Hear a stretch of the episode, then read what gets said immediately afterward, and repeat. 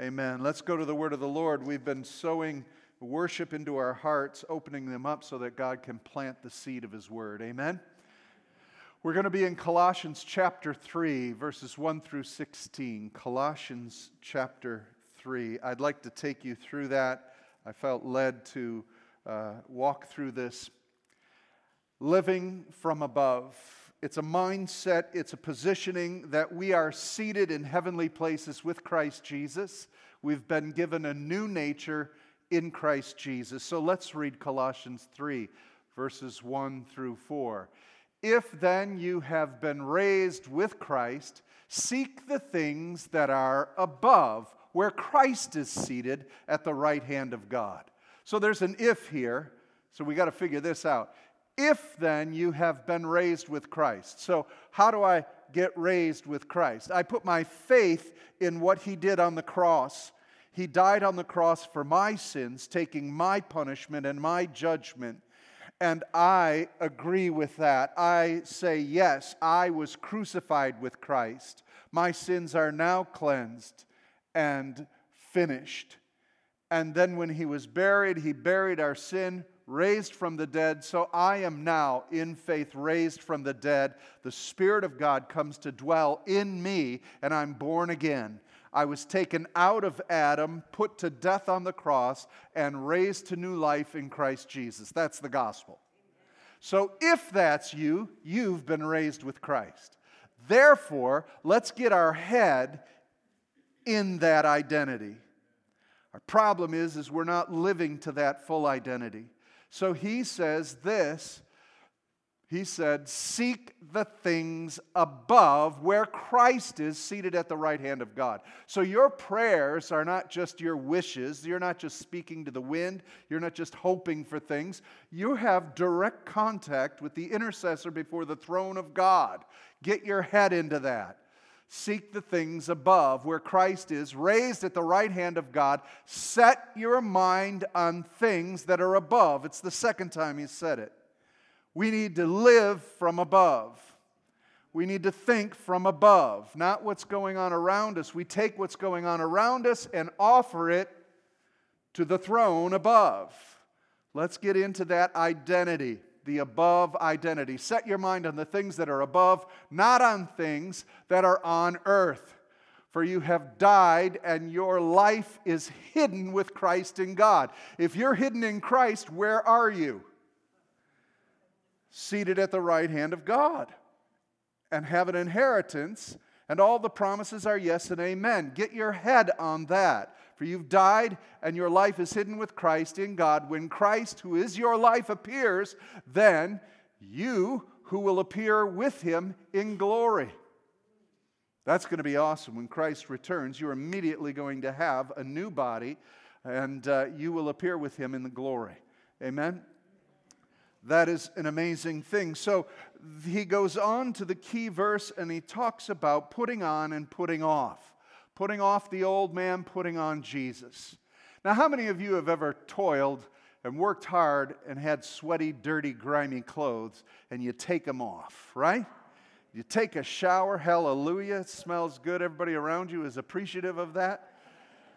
And then you go back in the room and you put on all your soiled garments once again. How gross is that? I don't know, maybe you've ever had to do that and it's wet from sweat and you put it back. Oh, oh, but we do this constantly as believers.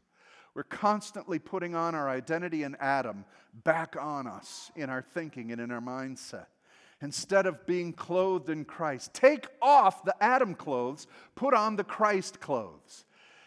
Sit your mind above on everything that you're thinking. Don't be earthly in your thinking. And so he says this in verses uh, 9 and 10 seeing that you have put off the old self or the old man with its practices and have put on the new self or the new man which is being renewed in the knowledge after the image of its creator you are now born from above, so live from above. Born again, so rethink again your problems and your issues in Christ Jesus.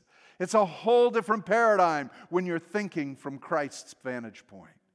You heard the word of prophecy this morning. Don't leave here without accepting the victory that is yours. Leave what you brought to Christ. He can take care of it, He can handle it. He's much better at it than you are. We've all witnessed that. We all agree. God's better at running your life than you are. Can I get an amen on that? All right, we don't have a debate on that. So don't pick it up again. Don't put your Adam clothes back on, they stinketh. Walk away, putting on your new identity in Christ. He says this in the book of Romans knowing this, that our old man was crucified with him, that our body of sin might be done away with, that we should no longer be slaves to sin. The only way to break the power of sin that is in your body by its patterns and behaviors is to renew your mind in Christ and live from above. All of us have become like one who is unclean. All our righteous deeds, our acts, are as filthy rags, Isaiah tells us. Our righteousness, our best effort are like filthy rags. I'm going to give you the full rendition of the Hebrew for filthy rags. The Hebrew definition for filthy is menstrual rags. Hey, the Bible's very figured, very colorful. Can you imagine putting on the bloodied menstrual rags again? We do it every day in our thinking and in our mind. We go back and revert to our concepts and way. We've been trained to be emotional responders. We're growing up in a culture and in a society by which we've been trained to respond to everything emotionally. And our emotions have been raised up under Adam instead of Christ. We've got to reorient. Stop making your decisions based on how you feel. Now, we can go to the other realm and think rationally, but rationally, we're focused on a frame of reference that is earthbound. You've got to expand your frame of reference to the throne room. If you're not living your Christian life out of an understanding of what's going on in heaven, you're going to end up living earthly or fleshy. And we've got to avoid that. That's what Luke, I'm sorry, that's what Paul is trying to say. And he says this, he makes a very interesting comment in 1 Corinthians 3 3. Are you not worldly? Don't be worldly. Are you not acting like mere humans? That's an interesting statement, isn't it? Because something's happened to you and I. We are no longer merely human because you have now been born from above. God has put his eternal spirit in you, and you are now made after the image of Christ Jesus. You're more than a mere mortal, you're more than a mere human, a fallen race in Adam. You've been taken out of that. You may still have the Adam history in your skin, but you are in Christ. You're no longer merely human, so don't act like a fallen people. That's basically what he's saying. Don't make your decisions based on your feelings, your intellect. Make them based on the heavenly throne room of God, the wisdom of God in everything. That means you're going to have to have faith. You're going to have to trust Him. But there's an effort on our part. Put off the old man and put on the new man. That's up to us. The new man has been supplied. The wisdom of God has been given. So why do we keep going back? One man put it this way We are no longer human beings, we are human becomings. Truly, what God intended for us. So put to death, therefore, what is earthly or fleshly or Adam like in you. Put, put it to death. Don't revive it. Don't uh, restore it. Don't try to reorient it. It will always go to its base needs and lusts and drives. We've got to kill this thing. There's only one place where you can kill yourself and still be alive it's the cross of Jesus Christ. You become a living sacrifice. This is us. Many times we're worshiping God because we thank Him for being saved, but we're living like mere humans. We're living like fallen people. We're making decisions based on carnal reasoning. I do it, you do it, we all do it. We've got to live from above. This is what Paul is getting at for us. Live from above. John Owen, a Puritan believer, said this Be killing sin, or it will be killing you. If you are not daily dying at the cross, offering yourself to Christ, and renewing your mind in kingdom thinking, kingdom orienting, throne room decisions, sin will be killing us. We don't want that. So, what Paul goes on to do is he makes a list to give an example of what that carnal thinking is. He, he says this, um, oh, where is it here? Uh, verse 7. he said, In these things you too once walked. You were living in them, but now you must put them away you see, just because you're saved, they don't go away. You must put them away. We used to live in them, they used to be our identity, but not anymore. You're identified in Christ. But we still have to put those patterns away. How many of you know they're pretty entrenched? They were the things that consumed us. They were the things that we survived through life, the self medicating, the self gratifying that got us through before we knew Jesus. Now we know Him. Now we don't need them. They were all a cheap imitation of what Christ brings into our lives. So put them off. So Paul gives a list, and, and, and he lists them. And the first list is for the human appetite, the second list is the human attitude. Here's the human appetite that he describes sexual immorality. How many of you know we're in a culture that is sexually driven? Sex is the answer for all your self gratification, and it's splintered into whatever sexual preference and identity you have. And uh, he goes on and he uses the word porneia, which is sexual sins, which is fornication or sex before covenant marriage, adultery while you're in marriage, homosexuality, bestiality, you name the preference of sexual appetite when it is not within the bounds of what God has ordained for human and holy sexuality, it is a human appetite that this world craves. Being believers, we should have a healthy, holy sexual identity. God didn't eradicate sex, He's the one who invented it. So if you would follow His way of enjoying sexual activity, it will be a blessing. Outside of that, it becomes a real problem. And in the church, we have a real problem with sexuality. We're broken people, but we're still going back to old patterns of self gratification. Uh, I forget what the, the statistics are on pornography in the church, but it is equal to the, those who are outside the church. That's broken sexuality, that's woundedness. We don't go tisk, tisk, bad, bad. We go, oh, you don't, there's something better for you. Get your head in the heavenlies, in the throne room. Let God heal the woundedness and cleanse. Impurity, impure minds, impure jokes, impure entertainment. The world is entertained by filth. We're entertained by the degradation of sin. Are we putting that off? Uh, it used to be in the 50s, you know, we look back and we laugh at the church in the 50s. Oh my gosh, they were such prudes. They were something else, looking at Elvis shaking his hips. Oh my, that rock and roll music. Oh, what prudes. Where did it get us? You hear the music today? It is X rated pornography. It is hideous. The movies, Everything that is about entertainment is either raunchy or violent or vile. It's impurity. We, we can't be entertained with that when we've got access to the throne of God. What is entertaining us? Thirdly, is the passions, the lust, the drives. What drives you? You know, there's so many different drives that we've been triggered with and brought up with.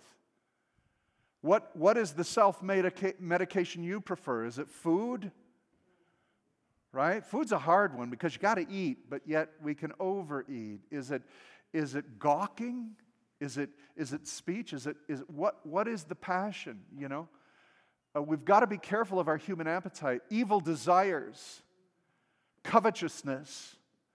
Covetousness is, is this silent giant that is growing in our culture because we're all on Instagram. We're all looking at these amazing things that people are living these lives, and I'm jealous of that house.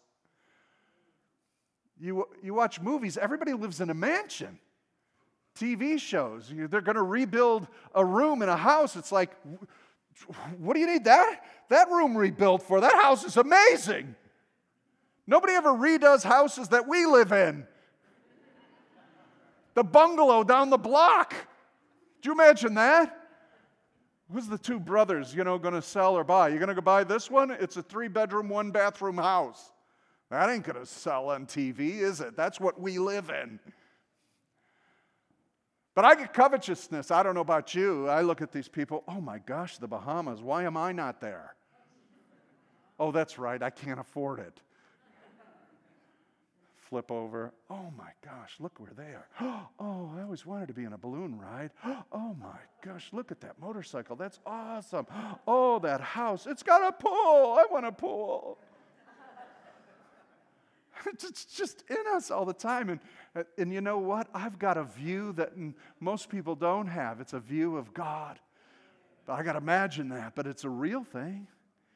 And, I, and then, I, then I realized that so much of this is a, is, a, is a facade, it's a charade. These people don't have Christ. Their families are falling apart, their marriages are falling apart, their finances are, are in ruins. I'm a blessed man.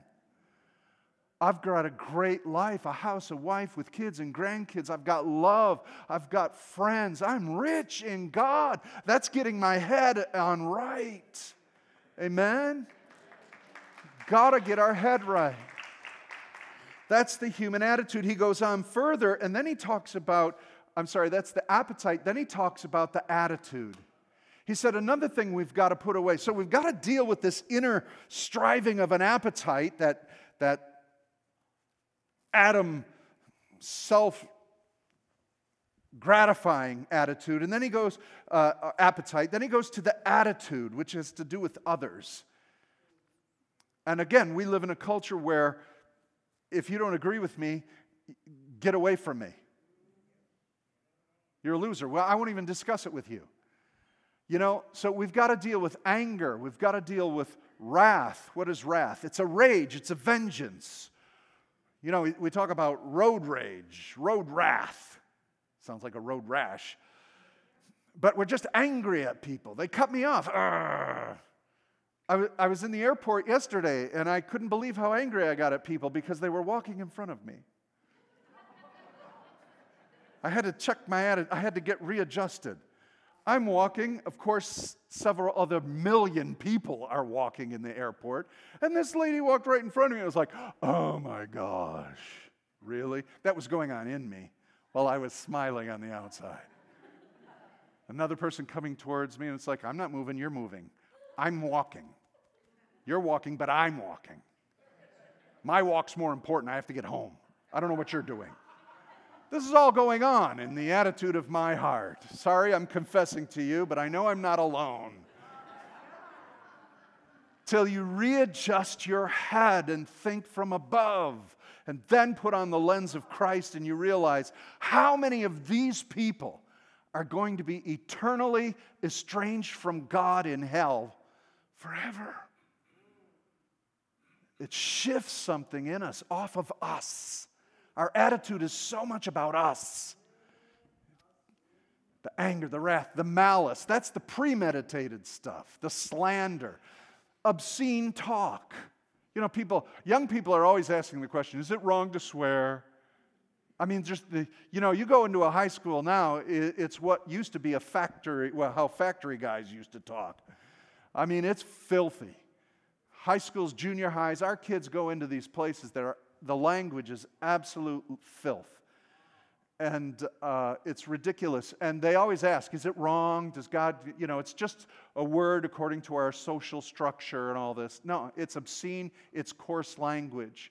You speak in heavenly language. Your mind is to be above.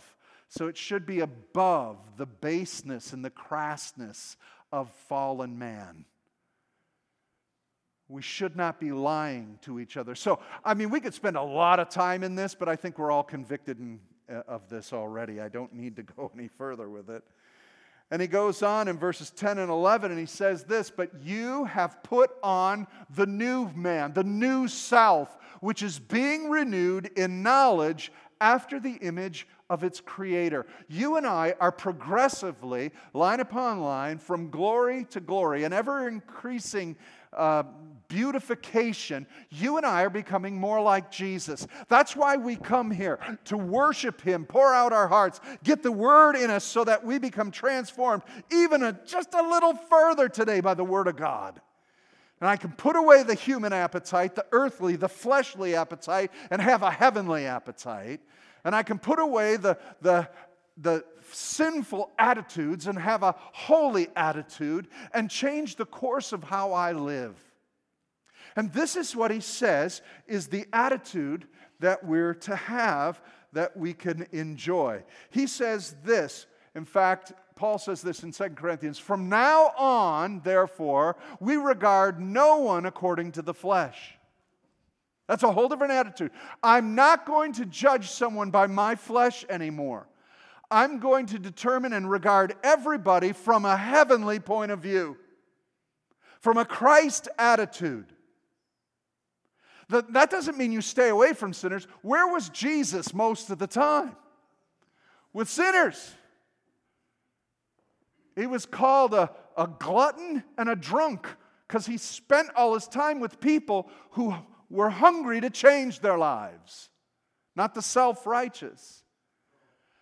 And so we are to be the people who no longer judge according to my flesh, your flesh, the fallen nature. I'm not going to judge them based on my attitude or how I was brought up. I'm being brought up in a new house, in a new attitude, in a new frame of mind from above. So I'm not going to judge anybody according to my flesh anymore. I'm going to discern people based on Christ's heart for them. And here's the benefit. This is what he says we need to put on. Now, again, this is us. This is up to us. Put this on. It's available, all your sizes. The rack is right over here. Come on over, pick it up. And he goes through this list. He says in verse 12 Put on then, as God's chosen ones, holy and beloved, compassion. Put on compassion. Put on kindness, put on humility, put on meekness, put on patience. And that's in McDonald's. Not easy. Not easy. Patience in a fast food place? Patience at a restaurant? Patience at a store? Humility when you're dealing with your taxes? Kindness? When people are treating you lousy? Yeah, we've got to put on the heart of Christ, the clothing of Christ. Put this on, put that old stuff off. It's a simple illustration of an exchange. Don't put the filth back on. Dress yourself in compassion, kindness, humility, meekness, patience, bearing with one another. And if one has a complaint against another, really? You got a problem with me, and I'm supposed to bear with you? Talk to the hand. That's old, out of date. Now it's not even talk to the hand. I won't even give you a response. But no, that's not the attitude. If someone has a complaint, you're to bear with them, work it out, forgive each other as the Lord has forgiven you. You know, every reference I see in Scripture about us forgiving others, there's always the tagline, isn't there? As Christ has forgiven you. See, this thing is reciprocal. If you've been forgiven, you must forgive others. And above all these things, Put on. You're not done dressing yet. The outfit is not complete. Put on love, which binds everything together in perfect harmony. But we're not done there. And then let peace, the peace of Christ, rule in your hearts, to which indeed you were called into one body. Wow, this is quite a list, wouldn't you say? How many of you want to live with that mindset? Now, you're going to be trampled on, and you're going to be rejected, and you're going to be scoffed at. But I'll tell you what, living in that world is nice. There's nothing like it. Oh, and in the end, he says this last of all, be thankful. Be thankful. Put off the appetites of the flesh. Put off the attitudes of who you are and put on compassion, kindness, humility, meekness, patience, forgiveness, love, peace. You know, this is the fruit of God's own nature. How am I supposed to put on God's nature? Because He put it in us, it's living in us. We have to release this and kill the flesh and be thankful to God. Now, we, how are we going to do this together? As a body of Christ, how are we going to do it? So he goes on and he says this Let the word of Christ dwell in you richly, teaching and admonishing one another in all wisdom, singing psalms and hymns and spiritual songs with thankfulness in your heart to God. That's how we're going to do it, people of Christ. That's how we're going to do it, body of Christ. You and I together, we're going to study the Word of God. We're going to let it dwell in us richly because it's going to transform our mind. We're going to admonish one another, encourage one another with wisdom on the best way to make decisions. Help each other with this. And we're going to sing songs and hymns and spiritual songs, worshiping God in gratitude and thankfulness. That will change your thinking and the way you appear to the world. How about personally? He concludes with this and whatever you do in word or deed, do everything Everything. They didn't get it. Everything. Do everything, everything in the name of the Lord Jesus, giving thanks to God the Father through him. Whatever you do. All right? This is an absolute. This is an absolute to live and to put on Christ and to grow in Christ, the absolute is in word, what comes out of your mouth because of the abundance of your heart, and whatever your action is, whatever you put your hands to do, do all of it in the name of the Lord. Next time you hold that control clicker, unto the name of Jesus Christ, I watched this movie. Next, you put your hands on the key or the mouse of the computer, what I have on my screen, I have to the glory of God. Whatever I let come out of my mouth, may it glorify Christ Jesus in my attitude and action. This is the only way we can do this, and it's up to you and I. We want Jesus to do it. Jesus, make me a better person. He already did. It's all been downloaded. Access this and let it go forth. Let it go forth. That's what the Lord says. And that's how we live from above. Have a mind that is above in Christ Jesus. Let's bow our heads, shall we? Lord God, this is a simple lesson, but oh, so difficult for us to live in. I don't want to walk according to the flesh anymore. I don't want to live in the baseness of a fallen man. I want to walk in the fruit of God's nature. I want to partake in your divine nature, as Peter said. God, I pray for that for everybody here. I pray for those who are struggling against the appetites of the flesh. God, help us. In Jesus' name, I break the power of those things that are restricting us and the appetites that overcome our choices. They're compulsions that we're trying to break. Oh God, give us the strength to seek Christ first, to honor you in love more than anything else. Oh God, may the King of our heart be Jesus Christ above all things and through all things.